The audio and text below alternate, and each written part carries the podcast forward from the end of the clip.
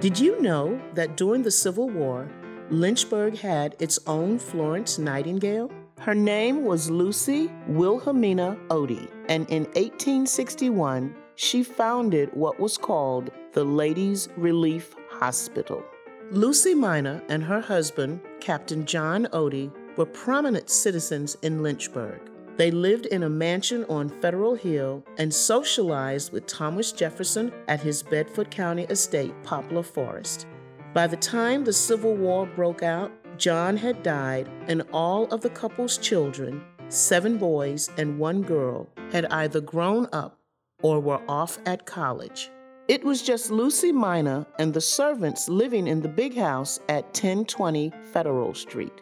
Lucy Mina was what we'd call an empty nester these days, but she wasn't sitting at home. She was known for her community service and was described as a conscious benefactress to the poor and sick. She was a member of the Methodist Episcopal Church. She co founded the Female Missionary Society of Lynchburg, and she was a member of the Ladies Temperance Society, despite the fact that her spiked eggnog was legendary about town. So when the war started, she gathered her friends and founded the Ladies Relief Society. Together, they collected things like blankets, boots, towels, and socks for the men who were headed off to war. The Richmond Dispatch even took note of how the ladies of the Hill City were doing their part for the war effort. Richmond Dispatch, Richmond, Virginia, April 22, 1861. The ladies of Lynchburg have volunteered to do any sewing necessary to equip the troops from that city. They have already furnished quantities of lint and bandages. The ladies of Lynchburg also started nursing injured and sick soldiers in their own homes. This was in addition to military hospitals that were popping up all over the city. In fact, Lynchburg was a hospital town from almost the very start of the Civil War. By war's end, there were more than 30 hospitals in Lynchburg. Why, you might ask? Two words transportation and tobacco. Lynchburg, one of the richest cities in this country at the time, was a railroad hub. It also had an abundance of tobacco warehouses and other large buildings that could be converted into hospitals. As a bonus, the city was tucked away from most of the battlefields, providing an element of protection. In the late summer of 1861, a writer to the Alabama Beacon described Lynchburg as the perfect place to nurse Confederate soldiers back to health. To those who have passed through Lynchburg, I need say nothing of its location. Its rich and varied mountain scenery, pure delightful water, its cool mountain breezes, far away from the lowland. Consequently, but little infected with epidemics and fatal diseases so common in the eastern or lower part of Virginia, and now the more so from the immense army and crowds attendant together with its immense population. I would at once recommend Lynchburg, Virginia, not only as the most desirable and helpful location for a hospital, but especially sick soldiers. During the war, tens of thousands of soldiers were treated at hospitals in Lynchburg. The names of these hospitals also began appearing in newspapers all over the South. There were Chambers Hospital, College Hospital, Ferguson Hospital, Claytor Hospital, Booker Hospital, Pratt Hospital, and others. But Lucy Mina wanted to open her own hospital, a hospital run by the ladies of the town. She took her idea to Dr. William Otway Owen, chief surgeon in Lynchburg. First, she was treated rudely by a sentinel outside the hospital. Then, Dr. Owen rebuffed her, saying, No more women, no more flies. Being shrugged off and compared to pestilence might have made some women give up and go home to their knitting. Little did they know that Lucy Mina Otey was not the sort to give up easily. Without support from local officials, Lucy Mina needed money to open her hospital.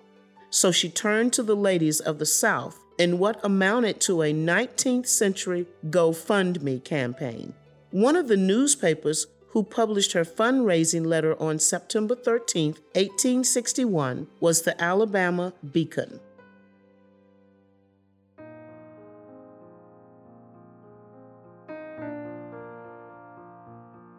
The ladies of Lynchburg, Virginia, for several months past, had charge of a large number of the sick and suffering soldiers of the Southern Confederate Army, who they have nursed in their own families and private houses. And having had their sympathies aroused and enlisted by appeals made from the sick and dying men, and finding it impracticable to do what the feelings of humanity dictated they should do, unless they could have access to the sufferers, have been constrained to adopt some plan to provide for their relief. They propose to establish a ladies' hospital chiefly for Southern soldiers, believing that it is their sacred duty to visit the sick and dying and minister to the wants of their souls and bodies under all circumstances when proper and practicable. And more especially, the sick soldiers of the Confederate States Army who have come to defend us they desire to establish a ladies' Southern hospital as a refuge for the sick soldiers, where the kind hands of mothers and sisters may supply to fathers, brothers, and sons the comforts of their own far distant homes. Sisters of the South, we are ready. Will you cooperate with us? Our city has not been behind any other in her care of Southern soldiers. Thousands have been uniformed here, and hundreds have been nursed in our families, and still we faint not. We cordially invite the cooperation of our Southern sisters in raising funds for the establishment and support of a ladies' Southern hospital in this city. Communications addressed as below will receive prompt attention. Mrs. Lucy W. Otey, President of the Ladies' Hospital, Lynchburg, Virginia. Otey family lore says Lucy Mina also took her case straight up the chain of Confederate command. As the story goes, Lucy Mina got on a packet boat, floated down the James River to Richmond, and met with Confederate President Jefferson Davis. Davis, who was said to be a personal friend of the Otey family, reportedly gave his blessing, and Lucy Mina got her hospital. Regardless of its veracity, it's a nice story and the letter that appeared in the Richmond Enquirer on September 27, 1861, seems to support this story. It's from the Surgeon General's office in Richmond and addressed to Mrs. Cornelia J. M. Jordan, Secretary of the Ladies' Hospital in Lynchburg. Madam, enclosed will be found the endorsement of this office, approved by the Secretary of War on the communication of Mrs. Lucy W. Otey concerning the Ladies' Hospital at Lynchburg to the President. If a certified account is transferred to this office for the rations of each soldier taken care of in the hospital at 22 cents per diem, it will be referred to the Commissary General for payment. In future, you have authority from the Secretary of War to draw rations from the Assistant Commissary in Lynchburg and requisitions for medicine in accordance with the supply table forwarded to me will be approved and supplies transmitted to Lynchburg. Very respectfully, your obedient servant, S.P. Moore, Acting Surgeon General. The Ladies Relief Hospital opened that fall in the old Union Hotel, which stood at 6th and Main Streets. Soon, the women who had once been compared to flies had the best hospital in Lynchburg. It was common knowledge that the worst cases got sent to the Ladies' Relief Hospital, which was said to have the best survival rate of all the hospitals in Lynchburg. About 500 women and some men worked at Lucy Mina's hospital. Some of the people who worked there were slaves, among them Martha Spence Edley, Martha worked for the Spence family who lived on Clay Street, not too far from the hospital. A member of the family later wrote about Martha's work at the hospital. Mrs. Spence sent her personal maid Martha every other morning to help the lady nurses at the hospital at Main and 6th Streets. There were no disinfectants to be had, and all medicines were contraband of war. The stench from ghastly wounds was sickening at all times but especially so after the poorer ventilation at night. Martha helped wash and dress wounds. Intelligent, quick, skillful, witty, and well mannered was Martha. No doubt she was one of many slaves who helped in this heartrending work. Another person who worked there was Lucy's daughter in law, Molly. Molly lost her first husband, Lucy's son Gaston, early in the war. She worked tirelessly at the Ladies' Relief Hospital to relieve the suffering of other husbands, fathers, and brothers. It was our duty, but most of all, our privilege, to try our very best to comfort our boys while they were with us. We ladies might bring dainties from home to tempt a soldier's appetite, or we might read aloud some comforting Bible verses to one unable to sleep. Do you know, odd as it seems, amidst the suffering and pain, more than one romance bloomed in the hospital. I myself nursed a handsome young Swedish colonel who had been shot in the hand in the Battle of Winchester. The doctors feared the worst for it. I heard them whisper, amputation, and determined I wouldn't let that happen. I cleaned and bandaged that hand every single day for three weeks. After the war, he came back to Lynchburg looking for his little nurse. He thought that after I had saved his hand, he ought to have mine. Most stories didn't end as happily as Molly's. The ladies also wrote letters to families across the South with the sad news that their loved ones had died. One of these letters was written by Lucy Mina on August 18, 1864, to the wife of Confederate soldier Abraham Hanna. Dear Mrs. Elizabeth A. Hanna, it becomes my painful duty to inform you of the death, a bereavement which you are probably prepared for. Your husband left the shores of time for a blissful eternity on Saturday, the 13th instant. I was with him very often, as it is my daily custom to visit the sick and dying and see that they suffer for nothing. From the time he was wounded at the Battle of Lynchburg, three miles from here, he was a patient sufferer. The surgeon and nurse did all that could be done to save his foot. It was amputated and he bore it well. And the limb did well at first, but when the sloughing began, he gradually wasted away till death relieved him of his sufferings and his spirit returned to him who gave it. But great is your consolation in the fact that he was ready and willing to depart and be with Christ. We offered to write for you, but he said you could not accomplish the trip alone.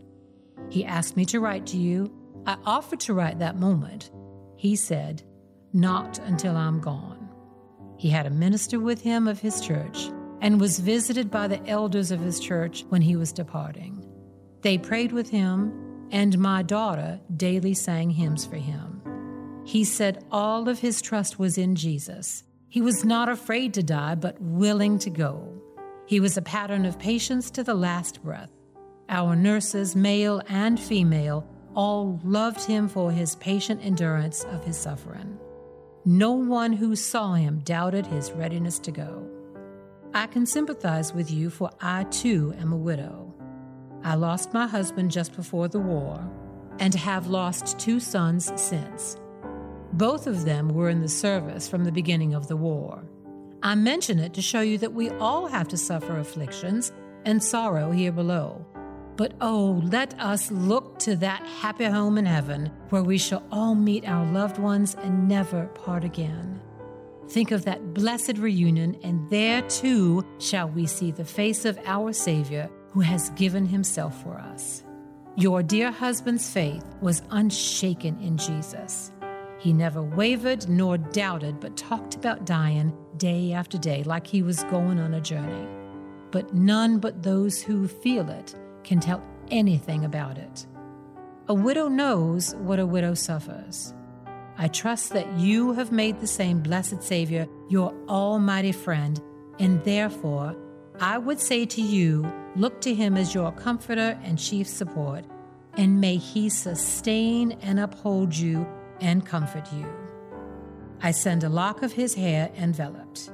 He was interred at the soldier's burying ground, and the undertaker can always show you his grave. In the prayers of a distant and sympathizing friend, Mrs. Lucy W. Otey. Just like it was for many women of her day, The war was personal for Lucy Mina.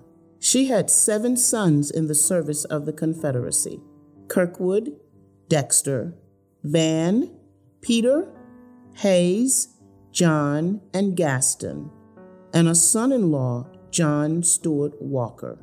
Dexter, Van, Gaston, and John Walker never made it home. As for Lucy Mina, the war took its toll on her too. She died in 1866 at age 65. She was buried beside her husband in Lynchburg's Spring Hill Cemetery.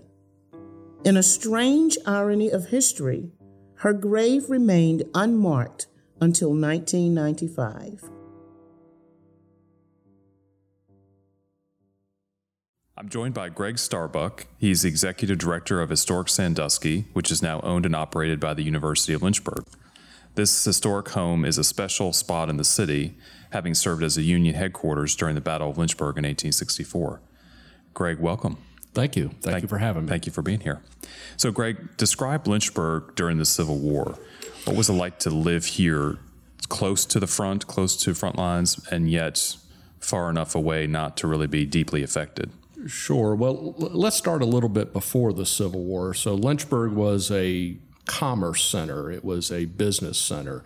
Um, in eight, the 1850s, you have the Kanawha Canal. You have three railroads that are built that come into Lynchburg. So Lynchburg is a connecting point for commerce uh, prior to the Civil War uh, throughout the state of Virginia, even connecting North Carolina to Maryland to Tennessee. So when the war began, that functionality as a transportation, as a hub, served Lynchburg, served the Confederacy very well because now Lynchburg became a supply communications center uh, during the war and then ultimately became a hospital center.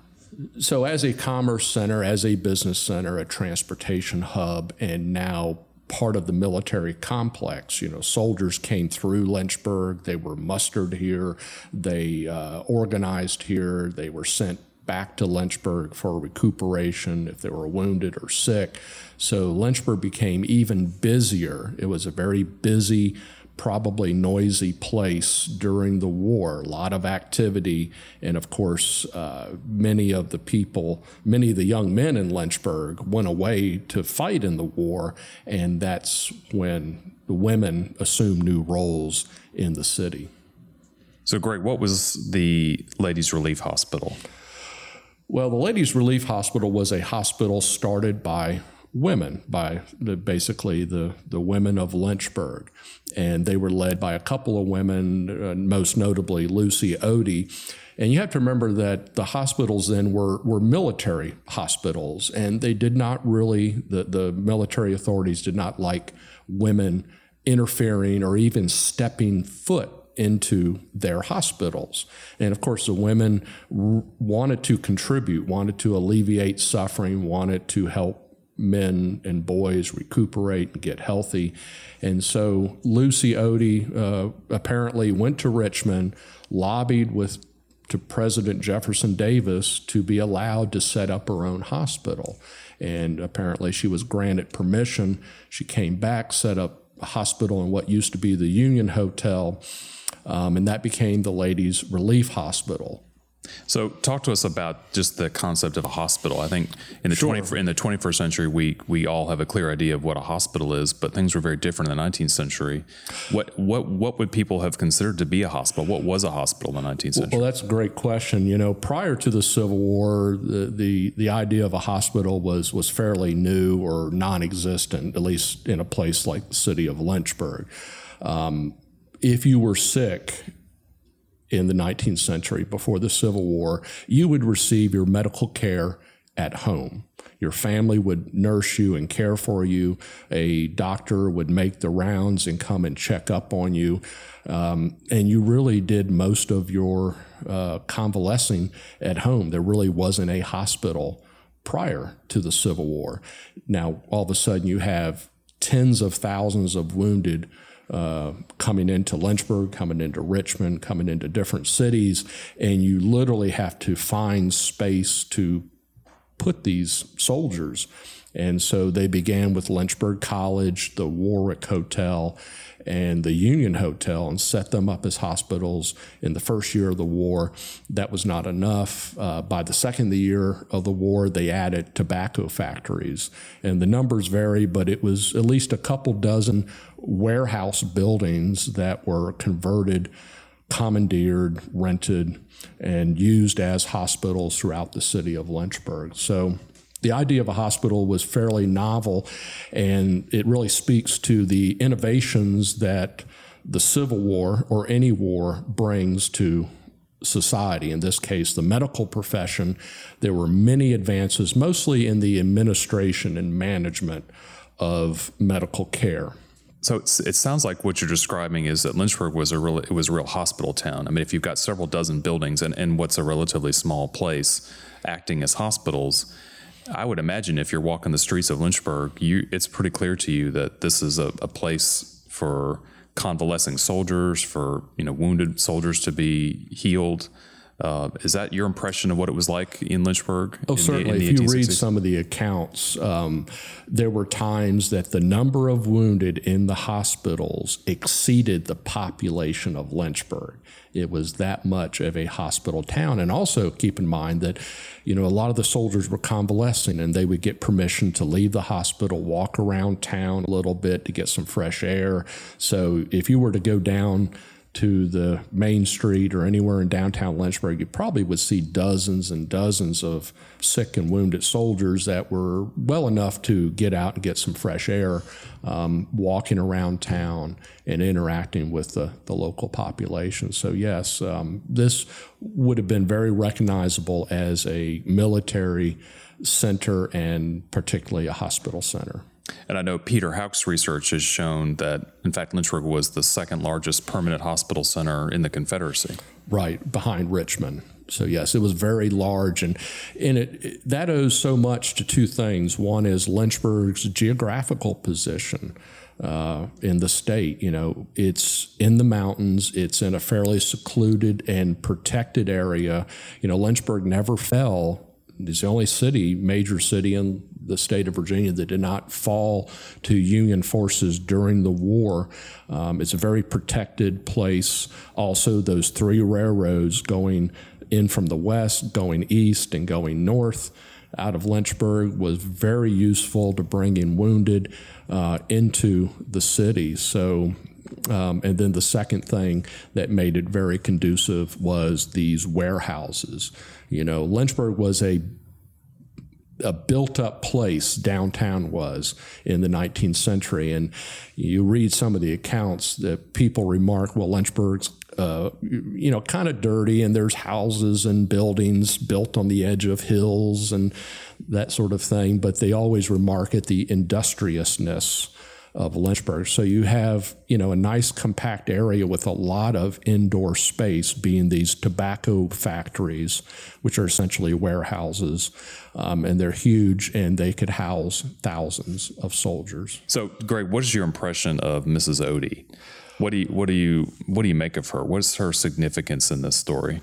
Well, Lucy Otey is a fascinating figure you know, anytime there's war, there's tragedy, there's pathos, there's a lot of emotion and a lot of inspirational stories, and she might contain all of those elements.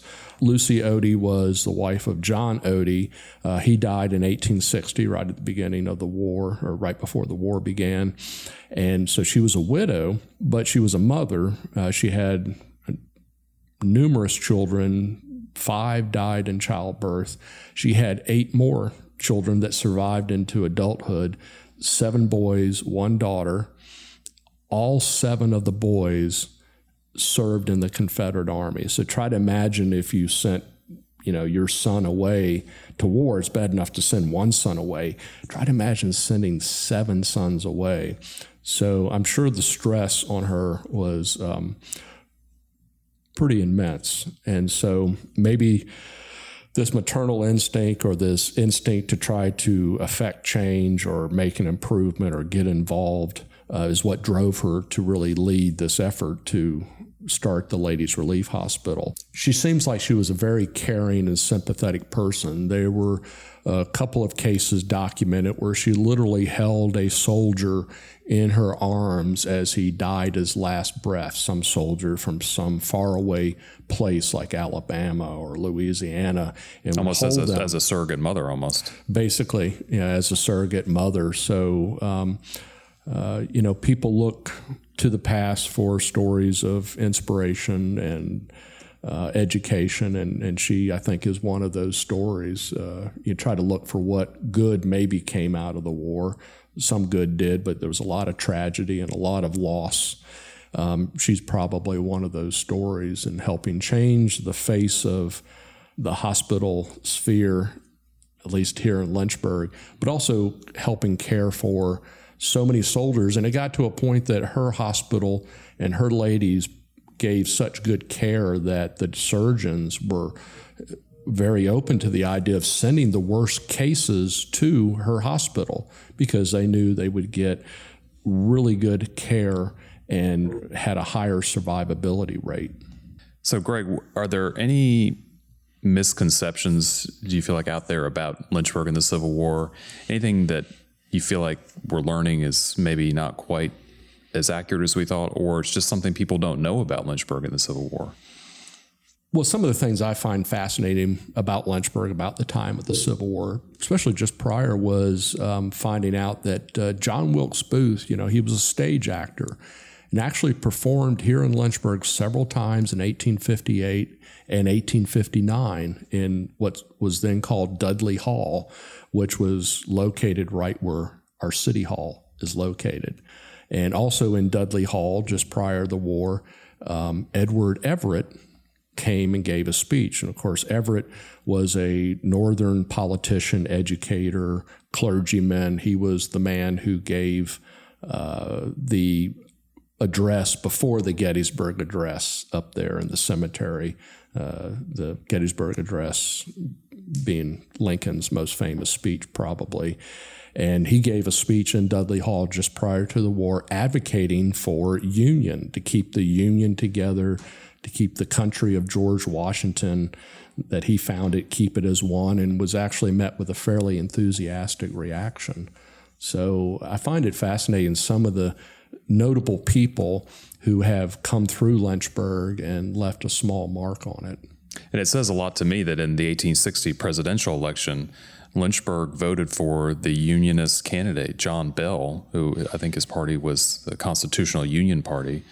Uh, you tend to think, well, we fought for the Confederacy. We're a Southern state. We're a Southern town, so we must we must have been all in, like you know, Charleston, South Carolina. But in fact, Lynchburg was a different place. We had different attitudes about it.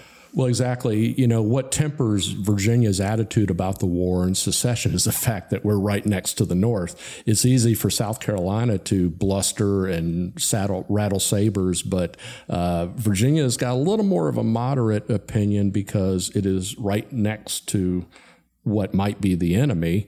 And also, um, it's just not a deep south, south state. You know, it doesn't have really the cotton plantations, the rice plantations that the deep south has. And so Virginia was very moderate. And what seems to have been the tipping point was when um, Abraham Lincoln called for 75,000 soldiers to enlist to put down the insurrection, if you will, of that was taking place in the South, and and that was a saber rattling that most Southern politicians and states, you know, so well, that's it, we're we're done and we're we're out, and and that was basically uh, what happened to George C. Hutter, who owned Sandusky. He was a Union officer in Charleston. Um, Lincoln called up the volunteers to uh, put down the South, and just three or four days later, he resigned and came back to Virginia. And that was true of so many people back then. Yeah, things really are not cut and dry sometimes in history, and it's not always black or white. There's a whole spectrum of shades of gray there. There is. I mean, when you first learn history, the simple version, you do have to kind of put things in boxes and say, well, you know, was he for the North or for the South, or you know, this or that? Was it black? Was it white? But you do find that history is full of mitigating factors, full of gray areas, full of what ifs. Um, and that's, I think, what makes history so fascinating. And also, you know, we don't know everything that we want to know. There's still more things to be discovered. Um, there's still more research to be done. There's still more. I'm still surprised at how many times that some family papers will come out of the woodwork that gives us new and more information. And sometimes we have to go back and correct the old information. And, you know, one of the greatest mysteries, which uh, I'm going to have some of our students look at really hard, was this notion that Lucy Otey had a commission, an actual commission in the Confederate Army as a captain. And of course, that was true of Sally Tompkins of Richmond. Mm-hmm. And there's many, the folklore is that she also that Lucy Otey had a commission. Um, and unfortunately, all of her papers uh, burned when her house caught on fire. And so all the papers and records of the Ladies Relief Hospital, anything dealing with Lucy, went up in flames.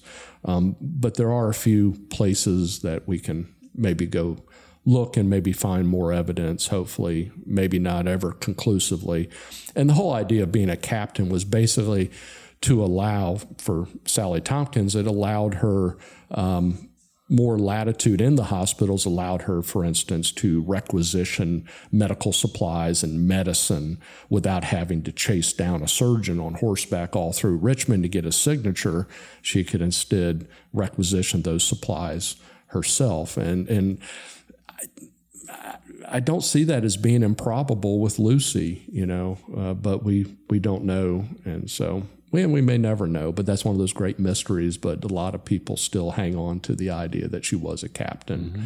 You know, once a good story gets started, sometimes it's hard to stop it. Well, and even if she turns out she wasn't ever really commissioned, she functioned as a commissioned captain um, you know, uh, well, to, to, be able to run this hospital. I think I think one of her nicknames was captain. You know, they just call it a captain, which you know has, of course, a military connotation, but also just has uh, an authority figure, like captain of a ship or just you know captain of a project or endeavor. So. Mm-hmm. Um, yeah, she was a, a incredible uh, person, I think thank you for being here. I really appreciate your time and sharing your expertise. It's my pleasure. Thank you for having me. American Evolution, Virginia to America, 1619 to 2019 celebrates the 400 year history of the Commonwealth of Virginia through public events, legacy projects, and initiatives like this podcast American Evolution commemorates the people and historical events that occurred in Virginia and continue to shape who we are in the Commonwealth today. For more information about the American Evolution celebration, visit AmericanEvolution2019.com. To learn more about the Little Did They Know podcast and for photos, extras, and other information relating to today's episode, visit littledidtheyknow.com.